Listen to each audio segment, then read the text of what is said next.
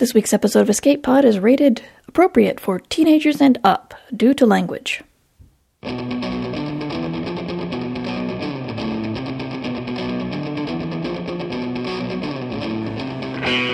Escape Pod 322. December 8th, 2011. Chicken Noodle Gravity by J. Daniel Sawyer.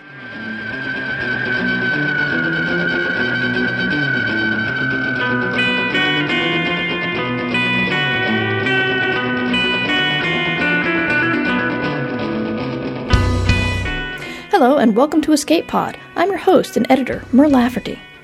A while back, I threw out a challenge for someone to write me a story about gay men, soup cans, and singularities. Believe it or not, someone actually took me up on it, and it's pretty good. This week's story is Chicken Noodle Gravity by J. Daniel Sawyer. Mr. Sawyer is the author of Down from 10, the Parsec finalist Antithesis Progression series, and the Clark Latham mysteries. You can find him online at jdsawyer.net. Read for us by our publisher, Paul Haring, and is an Escape Pod original. Obviously. Soup is good food, and so is story time. Chicken Noodle Gravity by J. Daniel Sawyer. I hate to start out this way, but before we get to the reason I'm standing on this stool with a fez on my head in the middle of the night in front of a double Cal King bed in a furniture store which, yes, officer, I swear I'll confess I broke into illegally, before we get into any of that, there's something I have to tell you. I know it's awful, evil, and just plain wrong, but there's no way around it, and you won't understand anything else unless I say this right up front. So here goes. Stephen was stoned. And when I say stoned, I mean he'd eaten enough brownies and smoked enough pot to put the economies of five or six minor countries into a severe long term deficit crisis. It was okay. It helped him cope with the chemo, mellowed him out. We didn't have to fight over who got to hold the remote. He was better in bed, too, not as neurotic. Didn't complain about my mustache when I kissed him. Suits me right for shacking up with a clean freak. The weed was my revenge. Well, the fact that the weed made it possible for him to eat. We had to grow our own, only way we could afford it, though I swear we probably spent as much on the electricity as we would have on the bud. Not a great climate for it, not in the winter. So, the revenge part, that would be his appetite. When he smoked, it came back. It was the only time it came back, and there were only two things he could handle brownies and chicken noodle soup the really rancid stuff that came in a red and white can. I swear, by all that's good and holy, and a bowl of Ex-Lax besides, that was all he could eat. And he hated chocolate almost as much as he hated the soup. Feeding him the soup and brownies was my revenge on him for getting sick in the first place. Not that I blamed him about the soup. A 140 years after it was invented, that stuff still smelled like salted famine and disease glopping out of the can. But after Stephen lost all his hair for the third time, I got to love that smell. Not because it smelled any better, but because every time I smelled it, I knew he'd be around at least long enough to eat it. Sometimes a little bit of hope is all you need to keep going. When your life is filled with words like pancreatic, stage 4, and terminal, you learn to live with what you can get. So we smoked like chimneys, screwed like carpenters, sang like sailors, and gambled like day traders. I didn't give much of a damn that the money wouldn't last much longer than him. But he just kept lasting. He didn't want to let me go any more than I wanted to let him go. First, it was the money. Then it was the house. Then it was the car. But it didn't matter as long as I could keep growing in the green and opening those red and white cans. It went on like that all winter. When they diagnosed him, they said he'd last five weeks. We made it five months, and we weren't going to make it much longer without changing, and whatever it was, we were going to have to get creative. I was still employed. My job at the casino paid enough in tips that we should have been okay, and my insurance covered all of his doctor visits. But the meds killed us. Cancer drugs move so fast that the difference in survival comes down to what month you were diagnosed now. That small cell lung cancer you've got today will kill you, but the tumor your brother discovers in six weeks will be treatable, and the one your mom gets a month after that will be curable. If you can stay alive long enough, then you can stay alive, period. That's the deal. And that's why every penny I earned in salary and tips went to his drugs. And it's why I ate that revolting chicken noodle soup night after night while we smoked up and watched old episodes of Doctor Who. When I say we spent every penny on the drugs, I'm not kidding. I walked to work. Some weeks I did the laundry by hand because we couldn't afford the electricity to wash our socks. But we had to eat, and my salary meant we were too rich for the food bank. I had one option left a last chance. I'd been selling off my old comic books to keep us in soup and vitamins, and myself in vegetables so I could stay healthy long enough to take care of him. But I didn't have a lot that was valuable. Stuff that's been well loved doesn't resell well to collectors. With only a handful left, I needed a way to unload them in a place that might give me a little cash for them. Marks, casino customers, you understand, always need a fresh source of dough, and when they have a few drinks in them, they get to talking. Over the years, I heard them talking over and over about this one pawn shop down past the Third Street that paid high rates. Creepy place, they said, out where nobody in their right mind worked, out where the city finally gave up and admitted it had turned into suburbs, right on the edge of the hot zone, two miles out past the end of the bus line. Long walk with a box of old comics, but at least it wasn't raining. I got there at 4:45 just before closing. The broken down gray bungalow had front windows stuffed to bursting with knickknacks. The front entry was nearly blocked with large stuffed predators, and it was cold. Outside, the desert spring dusk shone orange and warm, but inside, even with the fire roaring in the hearth, my breath billowed in front of my face. I dropped the box on the glass display case above the crosses, the pentacles, the talismans from a dozen different religions. I rang the service bell sitting next to the brass idol of Shiva. One thing you can give the guy that ran this place, he could collect like no pack rat I'd ever known. May I help you, sir? A young guy, maybe 20, short black hair, nice broad shoulders, cute as a button, except for the hollow eyes, and the creepy, hairless cat perched on his shoulder like Long John Silver's parrot. Okay, so I liked Treasure Island as a kid. I thought Long John was hot. Get over it. Do you buy comics? He nodded. How much for these? I shoved the box at him. He pulled the yellowed strapping tape back, opened up the lid of my last bit of treasure. He pulled them out one by one, smiling over each, laying them on the counter like they were made of lace. At least maybe they'd be going to a good home. It made parting with the last piece of my childhood a bit easier. The cat walked down his arm and seemed to pore over them as well. Yeah, oh yes, these are nice ones, said the shopkeeper. You know, a lot of these are older than me. I chuckled. I wouldn't be surprised. So, how much are you looking for? Like a real pawnbroker, always let the customer open the bid. My stomach rumbled. I hoped Stephen hadn't lit up yet, or he'd be starving. Honestly, anything I can get. He clucked his tongue at me. I winced. I started in a bad bargaining position, and I had nowhere to go but down. Time to grovel. I've got. I need to get food money. My husband is sick, dying. All our money's going to the treatment. We're out of things to eat. This, I put my hands down on the spread of memories, is all I have left. He sighed like he was gearing up to insult my mother. Well, I gotta tell you, it's not worth much. These are great old issues, but there's nothing top drawer here.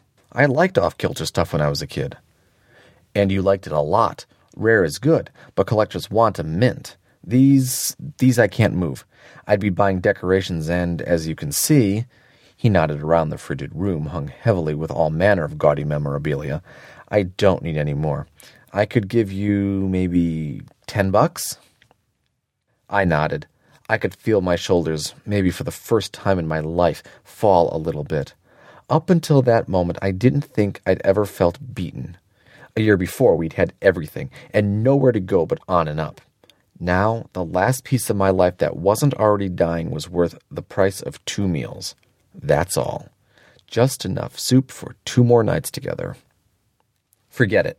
I ran my hand under the flimsy little books, pushing them back into a modest, almost non existent pile. It, it was a mistake coming here. I'm sorry I wasted your time. I just. I, I, I'm sorry. I put them in the box and made to pick it up, but he put his hand on it. Hold, hold, hold on a minute. Like I said, they're good books. What would you say to a trade? What kind of trade? Follow me. He beckoned me toward the back. Lacking anything better to do, I followed him. The storeroom behind me was as crowded as the display room out front and seemed to stretch back forever. Filing racks stuttering away from me like giant dominoes poised to fall with the slightest push. He led me about halfway down, then swept his arm down the aisle. Back here. On the floor, a pack of maybe twenty of those damned little red and white cans. I had to grab the shelves to steady myself. I get these in here every so often. They send them out from the lab. They order more than they can use. Some of the stuff I sell on, some of it I hand off to the food bank. No reason I can't hand it off to you. There isn't a lot, but. So there it was 24 cans, 23 little ones unwrapped flat, with one missing and one family sized. I'd save that one for the next time I had two days off in a row so we could grab some lunch and dinner out of it. That night, for dinner, I opened two of the cans and poured them into the saucepan. While it heated, I checked over the label. They were government cans, standard condensed soup, paint job notwithstanding. Singularity Soup, the singular experience. Cute. At least the ingredients list was the same as yesterday's soup can, which meant Stephen would be able to keep it down. I passed him a joint and put the Ninth Doctor on TV and waited for it to boil. For six glorious nights we had each other. I turned cards in the day, and at night I turned him over in our bed and grabbed every spare touch I could manage without wearing him out too much. Saturday. Halfway through our new lease on life, six more days of soup, maybe seven if I stretched it, until I had to find food again, somehow. But I knew I wouldn't need to. Stephen still kept his food down, but his skin was going sallow, and he had trouble now making it into the bathroom without help. I couldn't help him much longer. He wouldn't last until the soup ran out. I got the sneaking suspicion he was holding on long enough to see the tenth doctor. That would be tomorrow. Well, if that was the time we had, then it was what we had. I took the family sized can from the pantry and squeezed the can opener onto the lip. But instead of the familiar hiss of air rushing into the vacuum sealed steel, I heard a distant clang, like someone had knocked a tool off a shelf in the garage, except we didn't have a garage anymore just the studio apartment in the low rent district. Odd. But Stephen didn't seem to notice. He was sleeping on our bed. I lifted the can and looked at it, but the weight felt right. Maybe a bit on the heavy side, but not much. I shook it. Felt like soup to me. I set it back down on the counter and cranked the can opener handle. As I progressed around the lip, the serrated edge of the lid started to curl in like something was pulling it. Most unusual. It wasn't until the can opener was halfway around that I began to think that something was really, really wrong with this can. The middle of the lid dimpled in, just a little, and made an adorable blooping sound. It was like a kid with a noisemaker. I stopped, looked down at the pit. It stretched slowly down into the can, and the further it plunged, the faster it went, until the entire edge tore free at once and dropped into the light? Light a kind I'd never seen before. And wind, as if the can were trying to suck the whole room in. Bill, Bill, what the hell is going on in there? Stephen's voice, thin as onion skin, as alarmed as it could sound without breaking. Nothing. I fumbled around in the Tupperware drawer, found a plastic lid. Nothing. I just bumped the hood fan. I. Shit. Sorry. I didn't mean to wake you up. I slammed the lid on the can, and all the light and wind stopped at once. How are you feeling? Ask a different question. I shrugged, pretty fair as demands went. You want fries with your soup? God, if I could. he chuckled, a good sound. We had to eat, and whatever was in the big can, it wasn't soup. I cracked open a couple of the little ones and poured them into the saucepan and turned on the gas. Between preparing the tray tables with the bowls and spoons ready for ladling in front of the TV and waiting for the dinner to boil, I had a chance to pick up the can with the portable storm inside. The other cans, the smaller ones, you understand, all had their labels painted on. This one had a printed paper label. The ingredients list was the same. It had the same Singularity soup legend across the top, but underneath where the others said simply condensed chicken noodle, this one instead read chicken noodle ultra condensed. As to the difference between condensed and ultra condensed, I hadn't a clue. I didn't have the time to investigate further. The smell of skunkweed and chicken stock choked the house, and the liquid in the pan broke into a rolling boil. Dinner and the good doctor. Two episodes tonight, not just one. We'd met at a party where they were showing old Tom Baker episodes. Two gay Americans who both grew up secretly obsessing over a suave, asexual, time traveling Brit. It occurred to me that night as I watched him sleep on our bed in front of the TV that I might have quit my job months ago and taken every moment with him. I'd have had more minutes, and he'd have had a quicker death. Kinder. We'd have had the money to treat him for a couple of months, maybe before resorting to the secret stash of heroin I'd managed to obtain from the pusher at work. Totaling up the minutes, we'd have spent more together. The problem was, though, that the sooner he died, the more minutes I'd have to live after he'd gone. There were already too many to count. I didn't want to add to them. So, I kept him alive as long as I could, for my own sake, because I couldn't let him go. Because I was a selfish fuck, and I knew it. But he seemed to understand. He didn't want to leave either, so he never objected. Even when the pain and the humiliation were worst during the chemo sessions, he never asked me for that injection, even though he knew I wouldn't be able to refuse him.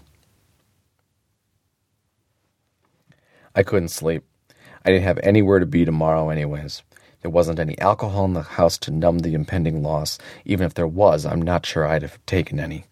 Didn't seem dignified somehow. But I couldn't focus enough to read, and I didn't want to put anything on the box that might wake Stephen, cheat him out of his rest. Eventually, I found myself in the kitchenette studying that can. With the lid on, it behaved once again like an ordinary soup can, just a little heavier than normal. It moved like it was full of liquid with maybe a little space inside for sloshing air. But I'd opened it. I knew it wasn't soup inside. For the sheer hell of it, I took my knife and cut the label off. It was an ordinary paper label, like any other. Underneath, the can was smooth and shiny, which was a bit odd. A normal soup can is ribbed. I risked a peek under the lid. The minute I cracked it open, the wind started, as if it wanted to suck all the air into the can. Good thing I had a healthy grip. It almost tore the lid out of my hand and pulled it down into the light in the center. A light as sharp in the night's half light as if I'd poked a knitting needle into my eye. I slammed the lid down again. What the hell was it? The wind was suction, no doubt about it, and whatever was in there was sucking everything into it, so long as there was any window to the outside world. But what could do that? I looked at the label again. Ultra condensed. On impulse, I looked at the nutrition information. A couple grams of fat, god awful amount of sodium, some carbs from the noodles, added vitamins, just enough of everything to keep a body going for a while. Barely. Instructions on how much water to add in the preparation directions. Fourteen cans! Usually they only needed one. Was I supposed to put the water straight into the can? No. It directed me to pour the contents into the saucepan, just like with normal soup, except this wasn't normal soup. So what the hell was it? Under the normal label stuff, nutrition, preparation, ingredients, in print almost too small to read along the bottom of the label was a tiny legend. Warning Singularity Ultra Condensed uses an experimental packaging method and is intended only for distribution to qualified high energy physics facilities.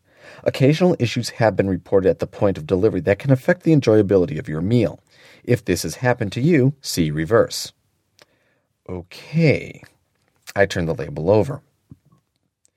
In the same small type in a narrow column, I found a veritable novel. Due to the ultra condensed nature of this innovative packaging, the product carries with it a slight danger of gravitational collapse. The packaging has been specifically shielded and reinforced for your protection against this eventuality. Should your product undergo gravitational collapse, you will recognize the following symptoms upon opening extreme suction, possible displays of light, ambient wind, possible radiation leakage. Should you encounter any of these problems, close the container immediately. Should any household pets get sucked in, do not panic. Simply point the unopened end of the can at the soft surface and open it. Loss of containment will cause the objects orbiting the singularity to be ejected out of the far end, none the worse for wear.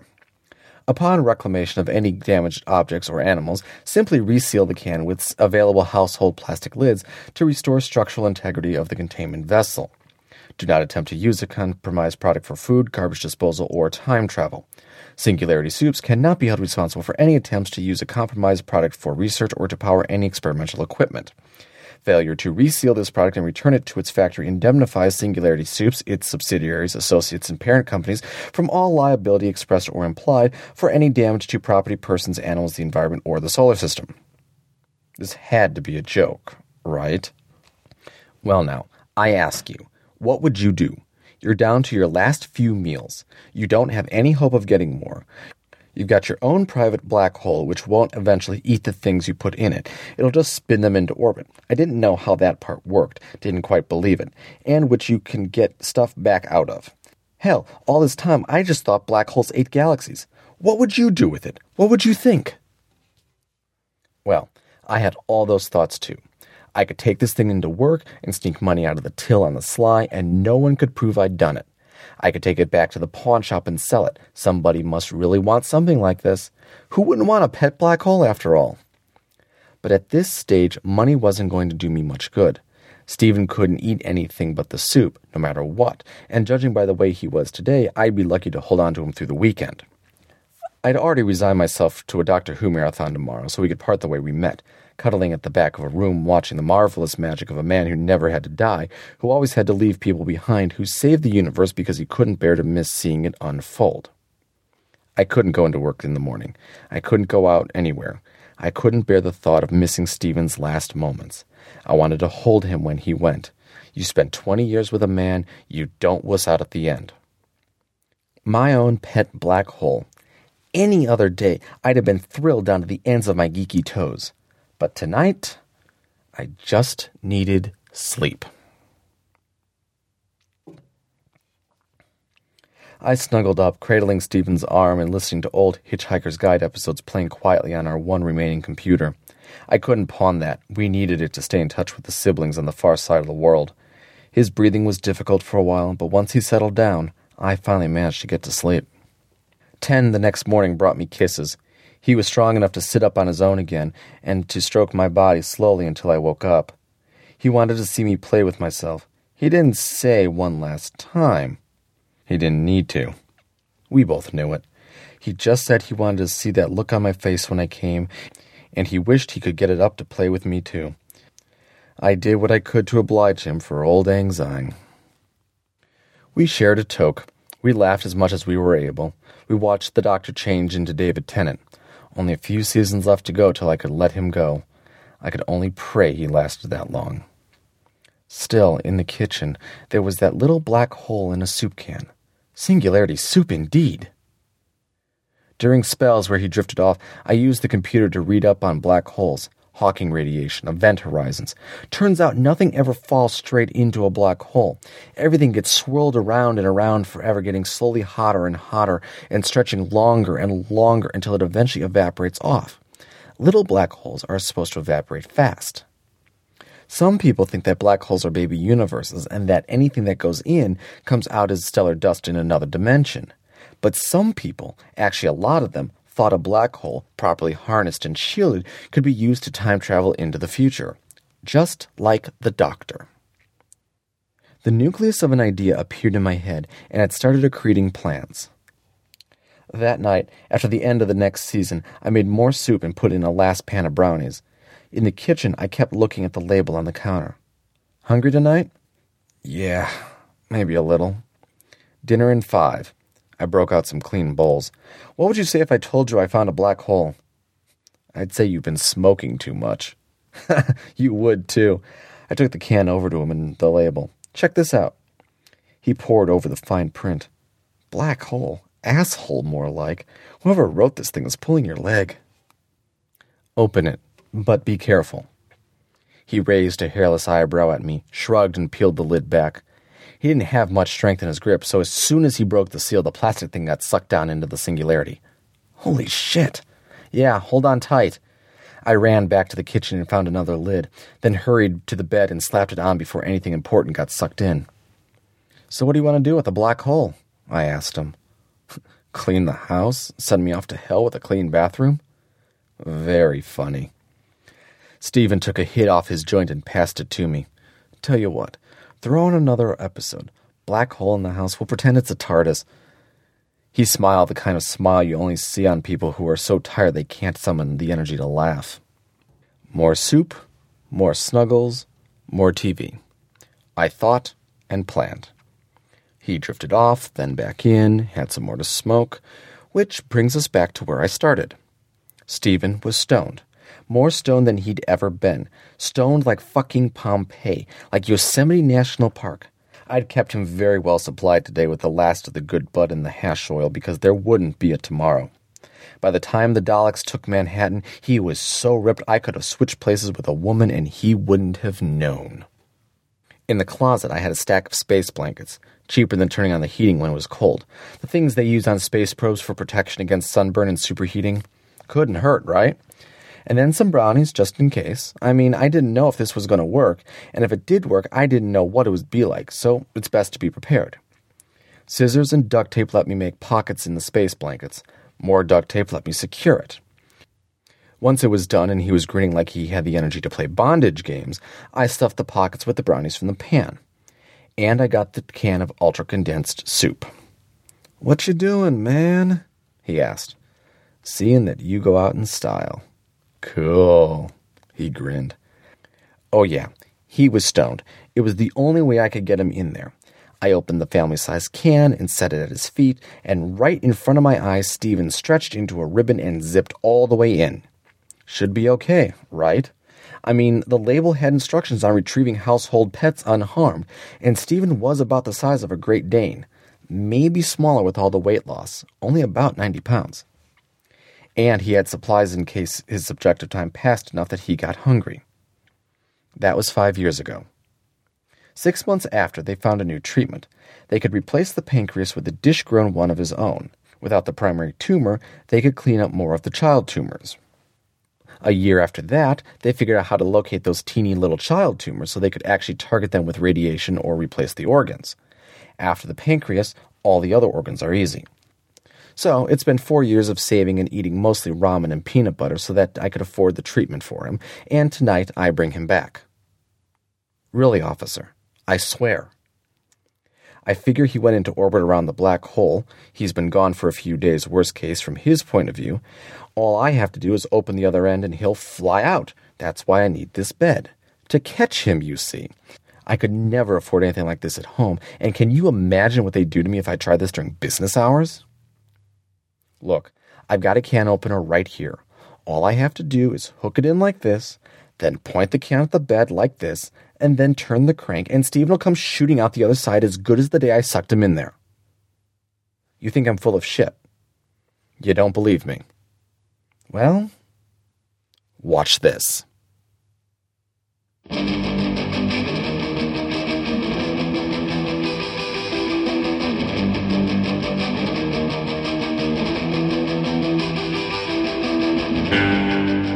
And that was our story. If anything can spawn a singularity, it will be created by Campbell's. That stuff is not natural. And yet the bastard managed to make the tomato soup some sort of goopy crack that still speaks loudly to my childhood self. Instant nostalgia. Now I know why my adult self keeps away from it. Don't want any black holes here. So, in the story, besides the three things I asked for when I solicited it, Sawyer also put in one of my favorite things Geeks in Love. I hope on my deathbed, my husband will watch Doctor Who and Hitchhiker's Guide to the Galaxy and other geek classics with me. I also hope that won't be for many decades, but that goes without saying. So let's talk to Bill Peters so he can tell us what's been going on in the forums. Hello, faithful listeners. I'm here this week with feedback for episode 315 Clockwork Fagin by Cory Doctorow and read by Grant Baciocco. I'm going to describe the story of Doctorow's as an extremely steampunk Victorian tale about a young orphan third grade computer man's boy. Kitty Wake said, My expectations of a tragic ending were not met, and I was very happy about that.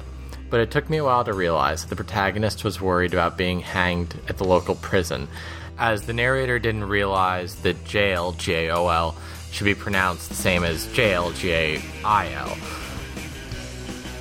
Electric Paladin said, I normally find Cory Doctorow's stories very disappointing.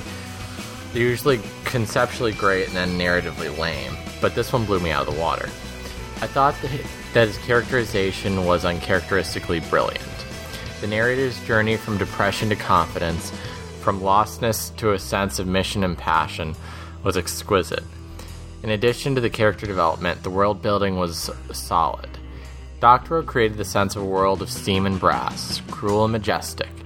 He also did an excellent job of playing with tone, from the bleak beginning to the fun and excitement of St. Aggie's in her heyday, to the tense climax. I was on the edge of my seat at the end. And that's it for this week. Uh, to make up for the missed feedback last week, sorry folks, I was uh, moving and it was one of the things that got left aside. Um, well, I'll be bringing the feedback for episodes 316 and 317, which are, respectively, Site 14 and Boxed In. See you then. And now we give you the boilerplate. Are you ready for the boilerplate? Are you ready? Escape Pod is a production of Escape Artists Incorporated and it's distributed under a Creative Commons Attribution Non-Commercial No Derivatives license. Share it, don't change it, don't charge for it. All other rights reserved by our authors. We're a paying market, which means if you don't donate money to us, we can't give money to our authors. And if we can't give money to our authors, we can't take their stories. And if we can't take their stories, then we don't have a podcast. So your help is vital to the survival of this show. We've been going on for what, six years now?